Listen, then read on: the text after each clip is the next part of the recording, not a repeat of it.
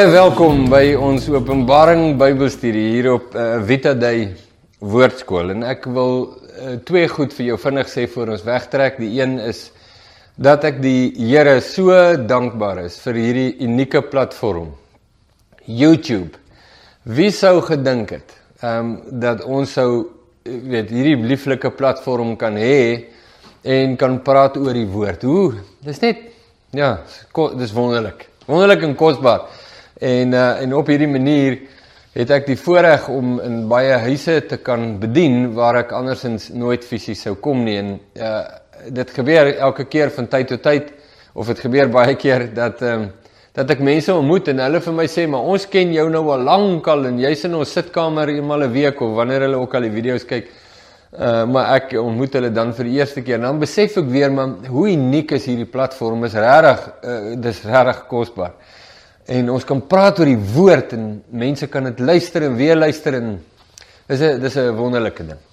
Uh die tweede ding waarna ek gedink het is is net wat 'n voorreg is dit om 'n uh, openbaring te kan bestudeer. Nou Ek wil vir jou sê, luister.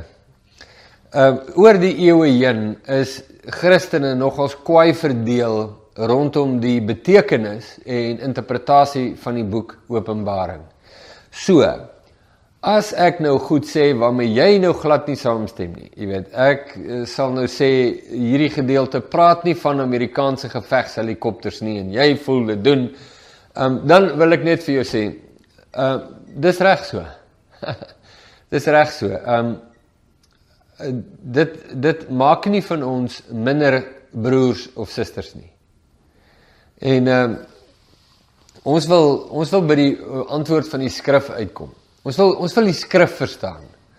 En ek moes noodwendig in my verlede by die plek kom en herhaaldelik by daardie plek kom waar ek net sê Here, alles wat ek weet, sit ek nou op die tafel. Leer my, as jy my van voor af moet leer, leer my van voor af. En maar ek wil nie net goeters napraat want dis nou maar wat ons in hierdie groepie sê nie. Ek wil seker wees dat as ek sê die woord van die Here sê dat dit waarlik die woord van die Here is. Dis dis my hart. Dis my hart en ek is seker dit is ook jou hart.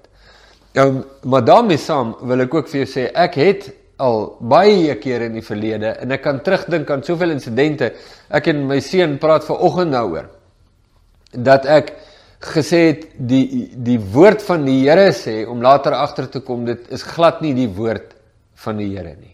Glad nie die woord van die Here nie. En, en ons ons gaan nou nog by dit kom en en uh, ek brand nou om sekere voorbeelde uit Openbaring vooruit nou al vir jou uit te lig dat mens sien maar dit is nie wat die teks sê wat ook al nou dit is.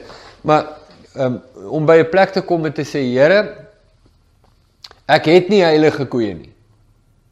Ehm um, ek het net 'n heilige God.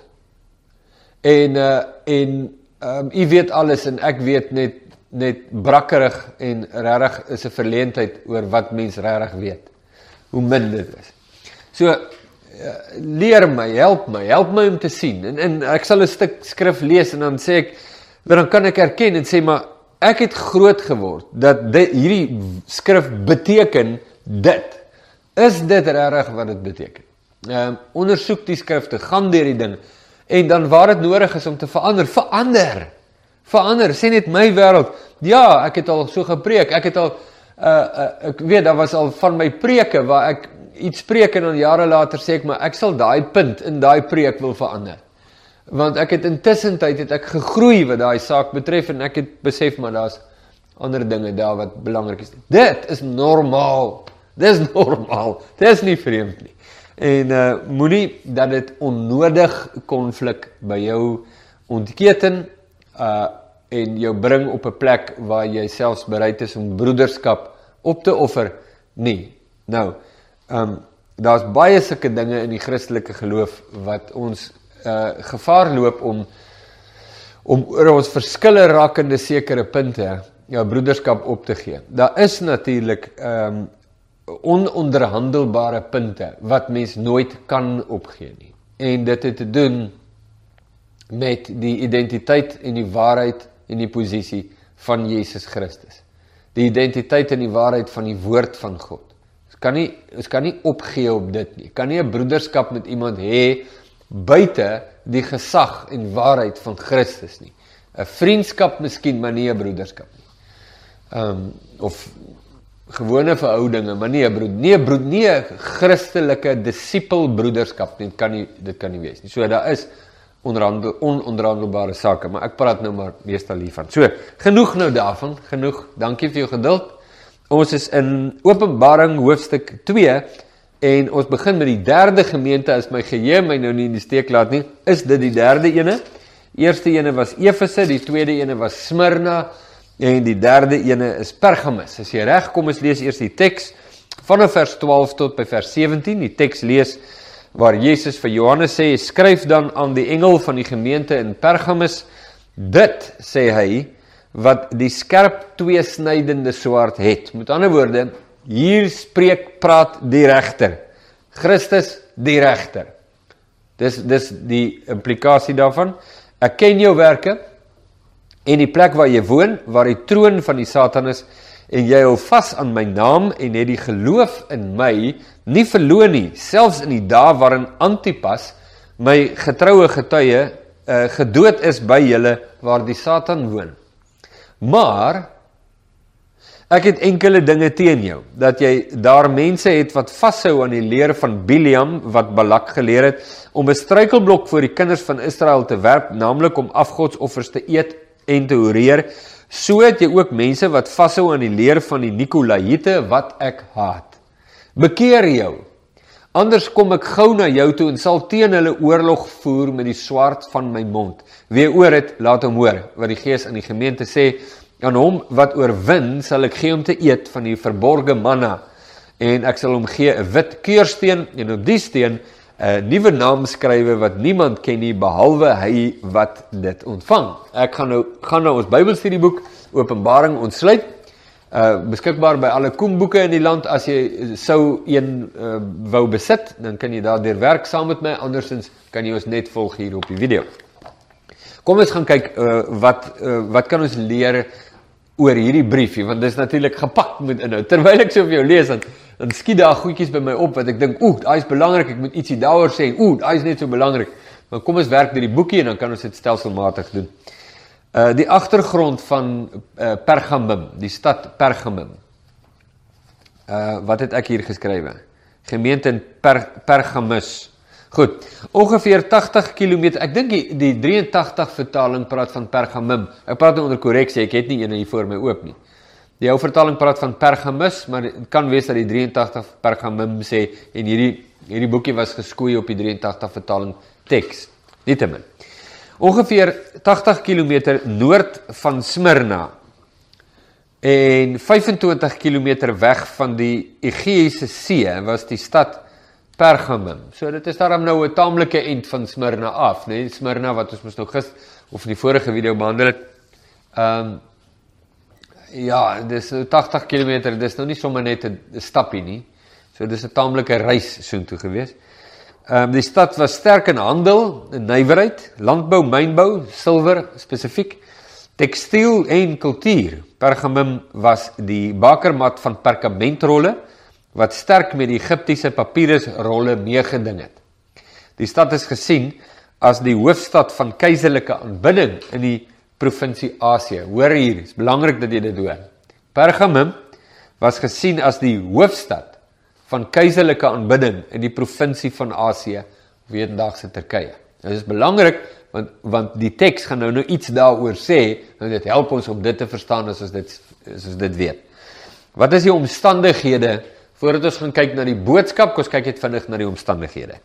In sy boodskap aan die gemeente in Pergamum laat Jesus die klem val op die swaard van sy woord wat die wêreld oordeel en die kerk snoei.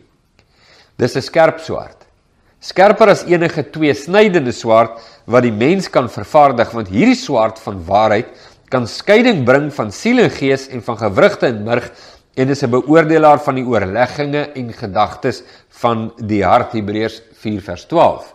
Ons sien ook dat Jesus Pergamum eien met die woorde ek ken jou So hy het dit gesê vir die gemeente in Efese en in Smyrna ook nou in Pergamum. Die gemeente is verbind aan Jesus en hy weet wat aangaan. Die gebruik van die swart simboliek dui ook aan dat Christus en nie die regering van die dag nie waarlik die autoriteit besit. En hierdie is ook 'n baie belangrike puntjie om aan te raak omdat die swaard, die fisiese swaard, die swaard van die Romeinse soldate en mense het 'n baie belangrike rol gespeel in die gelowiges want hulle is met die swaard gedood. Ehm um, laat my dink aan Romeine 8 nê nee, waar Paulus dan nou juist daarvan praat dat ons met die swaard gedood word, so skape geslag word. So dit het 'n dit het 'n geweldige sterk invloed in die omstandighede wat hulle belewe, maar die openbaring hier is dat die swaard van Christus is veel kragtiger en belangriker en sterker as die swaard van mense. Nou dis 'n belangrike punt om raak te sien want daar gaan heel wat op dit uitgebrei word soos wat Openbaring ontwikkel. Alhoewel die Romeinse owerhede die Christene vervolg, is dit Christus wat die laaste sê het. Is baie duidelik uit Jesus se woorde dat die gelowiges in Pergamum dit nie maklik het nie. Hulle verkeer onder groot druk om afstand te doen van hul geloof in Jesus. Maar hulle staan vas. Lees ons uit vers 13. Groot druk, hulle staan vas. Van hulle is reeds vir hulle geloof vermoor waaronder 'n ene Antipas genoem word wat Jesus hom noem. En dit is vir my wonderlik. Weet julle wat vir my wonderlik daar? Die man is vermoor en als Jesus ken sy naam. Jesus noem hom. Uh en en net dit al klaar kan ons uh, vir 'n paar minute stil staan om 'n bietjie rondom daardie waarheid te praat. Maar let dit net op. Ons weet nie veel van hierdie man nie behalwe dat hy Jesus se getroue getuie was tot die dood toe. Hy staan as die teenstelling van die wêreld se belydenis. Elke keer as die wêreld sê die keiser is God, het hy gesê die Here is God. Jesus beskryf die plek waar hulle woon as die troon van die Satan en die plek waar die Satan woon. Hoe interessant is dit? Dit word onderskei van die sinagoge van die Satan vers 9 Jesus se boodskap aan Smyrna. Daar was sterk georganiseerde afgodsdiens in Pergamum, maar die benaming verwys waarskynlik na die praktyk van keiserlike aanbidding wat in die hele provinsie Asië hier die sterkste was. Die plaaslike gelowiges kon nie hierdie toestand ontvlug nie. Waar hulle ook al kom, daar word hierdie reël uh toegepas, hierdie wet van keiserlike aanbidding toegepas. Maar dan bring Jesus twee aanklagte teen die gemeente in Pergamum. Eerstens noem Jesus dat jy daardie mense het wat vashou aan die leer van Biliam en mense wat vashou aan die leer van die Nikolaïte. Kyk net hoe belangrik is lering in Jesus se oë. En wat 'n onsaglike rol speel lering in die kerk. Nou, dis ook 'n punt waarby ons 'n hele paar minute kan stil staan net om bietjie meer daaroor te praat. Maar let dit op. Dis 'n belangrike moment hierdie van die gesprek tussen Jesus en die gelowiges in Pergamum. Soos in die geval van Efese was hier ook mense wat die leer van die Nikolaïte aangehang het. Ek kan my indink dat mense in hulle vleeslikheid sal gryp na enige argument om uit die vuur van vervolging te kom. Jesus se uitspraak is sonder dubbelsinnigheid. Hy haat dit. Die mens of die mense wat aan die leer van Biliam vasgehou het, was mense wat deur hulle optrede en insette ander gelowiges laat struikel het om aan afgode te offer en te aanbid soos wat Biliam gedoen het. Jy kan gaan teruglees in die Ou Testament daarna. Ons kan dit verduidelik as die vermenging van die evangelie met plaaslike afgodsdiens om mense te laat doen wat God haat. Met ander woorde, dis 'n soort van 'n dis 'n dis 'n vermenging van afgods uh afgodsdienste en die evangelie wat ons in Suid-Afrika net so kry. Ons kry ons kry kerkorganisasies wat gebou is op die fondament van voorvaderlike aanbidding gemeng met die evangelie. Uh Jesus noem dit die leer van Biliam. Praat gee dit 'n Bybelse naam, nê? Nee? En hy sê hy haat dit. Goed. Daar is mense wat leer dat dit reg en goed is en daardeur swak gelowiges mislei agter afgode aan. Nou in Numeri 22 tot 24 hier die koning van Moab, sy naam was Balak, 'n Babiloniese waarsêer genaamd Biliam om Israel te vervloek. Buite dat hy 'n Babiloniese waarsêer was, was Biliam ook gereken as 'n profeet van God. Biliam se reputasie word oral in die Bybel veroordeel en as voorbeeld gebruik van dit wat gruwelik is in God se oë. Wat is die boodskap wat ons kry uit hierdie gemeente? Wel, Jesus se woorde bekeer jou hou direk verband met die mense wat in die gemeente toegelaat word wat nie daar hoort nie. Die boodskap is kragtig. Pas op wie julle in die gemeente toelaat. Moenie as deel van die gemeente toelaat wie God nie daar toelaat nie. Die gemeente is teenoor mekaar verantwoordelik vir hulle leer en getuienis. Wanneer mense van Christus begin wegbreek, is dit die gemeente se verantwoordelikheid om daardie mense terug te help na die waarheid toe. Maar as hulle nie gehoor wil gee nie, moet hulle uit die gemeente verwyder word. Anders was Jesus se woorde en anders impliseer gevolge. Verwyder hulle anders. Dis 'n voorwaarde. As die gemeente nie die duiwelse leringe in sy midde verwyder nie, sal die gemeente saam met die verleiers geoordeel word. As Jesus teen die verleiers oorlog voer met die swaard van sy mond, sal dit ook na die gemeente wat hulle daar toelaat se rigting sny.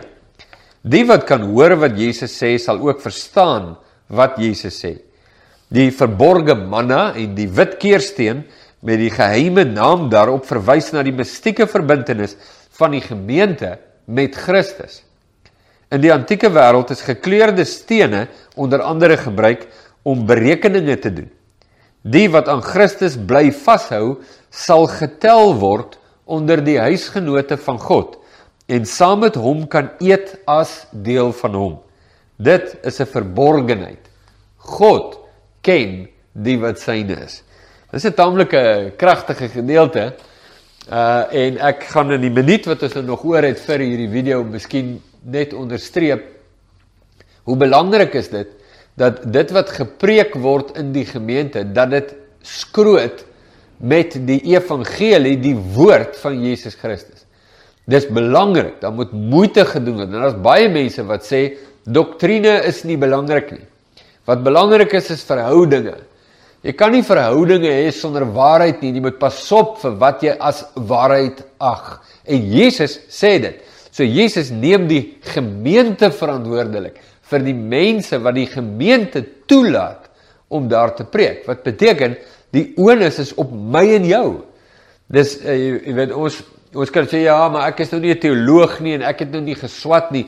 Dit maak nie saak nie. Dis nie 'n Dis nie 'n saak van 'n man se uh die afwesigheid van teologiese kwalifikasies nie. Dis 'n saak van die gemeente, die liggaam wat saam onderskei is hierdie die lering van Jesus ja of nee. Nou, ek moet hier sê uh, ek is bevrees uh dat in die meeste gevalle waar hierdie oefening toegepas word is die dryfveer nie om te identifiseer wat is die lering van Jesus nie, maar ons sal die die oorwegende faktor die beoordelingshoek wat ons gebruik is is hierdie die NG Kerk? Of is hierdie die Baptiste? Of is dit die AGS ons vat die leer van 'n denominasie as die bepalende faktor.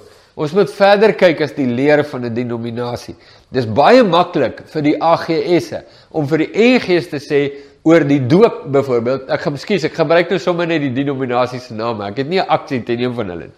Maar die AGS of die Pinkster ouens vir die gereformeerdes te sê, ja, maar julle onderskryf nie die woord nie en die weet so en so en so nie. Uh maar nou wil ek vir die AGS se vra, so wat is daar wat julle doen wat nie volgens die woord is nie? Nou sê nee, nee, ons doen alles volgens die woord. Sê ek, maar dis wat die gereformeerdes ook sê. So wie's nou reg? So jy kan nie die gereformeerdes meet aan die standaard van die AGS nie of die Pinkster ou nie of die Baptiste of die Methodiste wat ook al nou die die benaming daar is nie. En, en vice versa nie. Maar dis ekumeniese vergaderings het gewoonlik daarmee te doen. Ja, maar ons in die enige kerk ons glo so en dis nou maar hoe ons, weet so. Luister, ek weet hoe dit werk. Maar hier's iets groter op die spel. Wat groter is as op die spel, is nie die gesag van die NG of die AGS of Baptiste of die Methodiste of wie ook al nie, is die gesag van Christus. En nee, Jesus is nie NG nie, hy is nie AGS of 'n Baptist of enigiemand anders nie. Jesus is Jesus. En dit is belangrik om vas te stel. En jy kan jou jou gunsteling teoloog hê en jy kan Calvin onderskryf en wat maar ek wil net vir jou sê, luister, ek het nog nooit iemand gekry wat in alles wat hy sê akkuraat is nie. Nog nooit nie.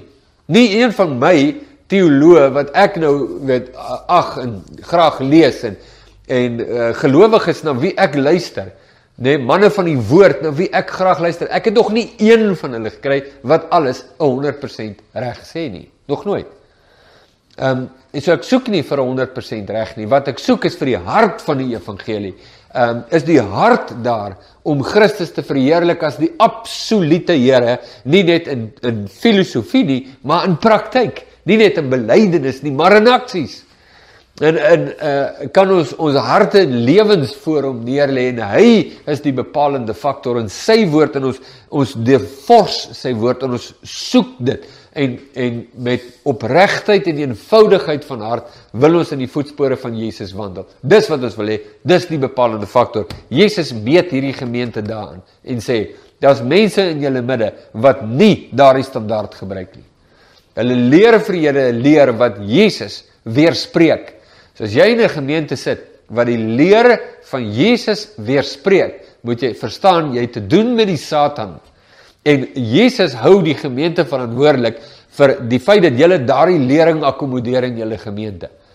So jy jy kan nou jy weet jy nou snaaks hoe mense hard werk. Maar 'n uh, eh, status vir jou 'n vreeslike belangrike ding is, is 'n geheime sonde van jou hart status, nê, nee, status dan kom daar nou net op 'n dag 'n man wat in jou oë status het.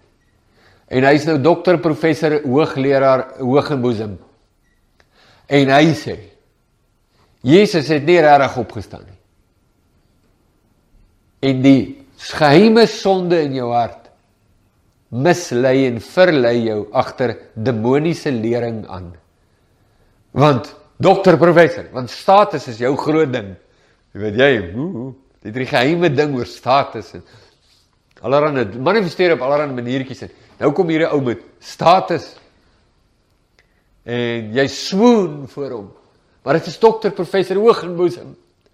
En hy weet waarvan hy praat, hy het jare gestudeer. Luister, enige iemand wat Jesus weerspreek, het nie 'n klou waarvan praat hy nie. Hy kan al al 100 jaar op universiteit deurgebring het. 20 doktorsgrade hê. Hy weet niks, niks nie, nul. As jy Jesus weerspreek, weet jy wie is Jesus? en uh, En enige iemand wat Jesus weerspreek, weers weerspreek God.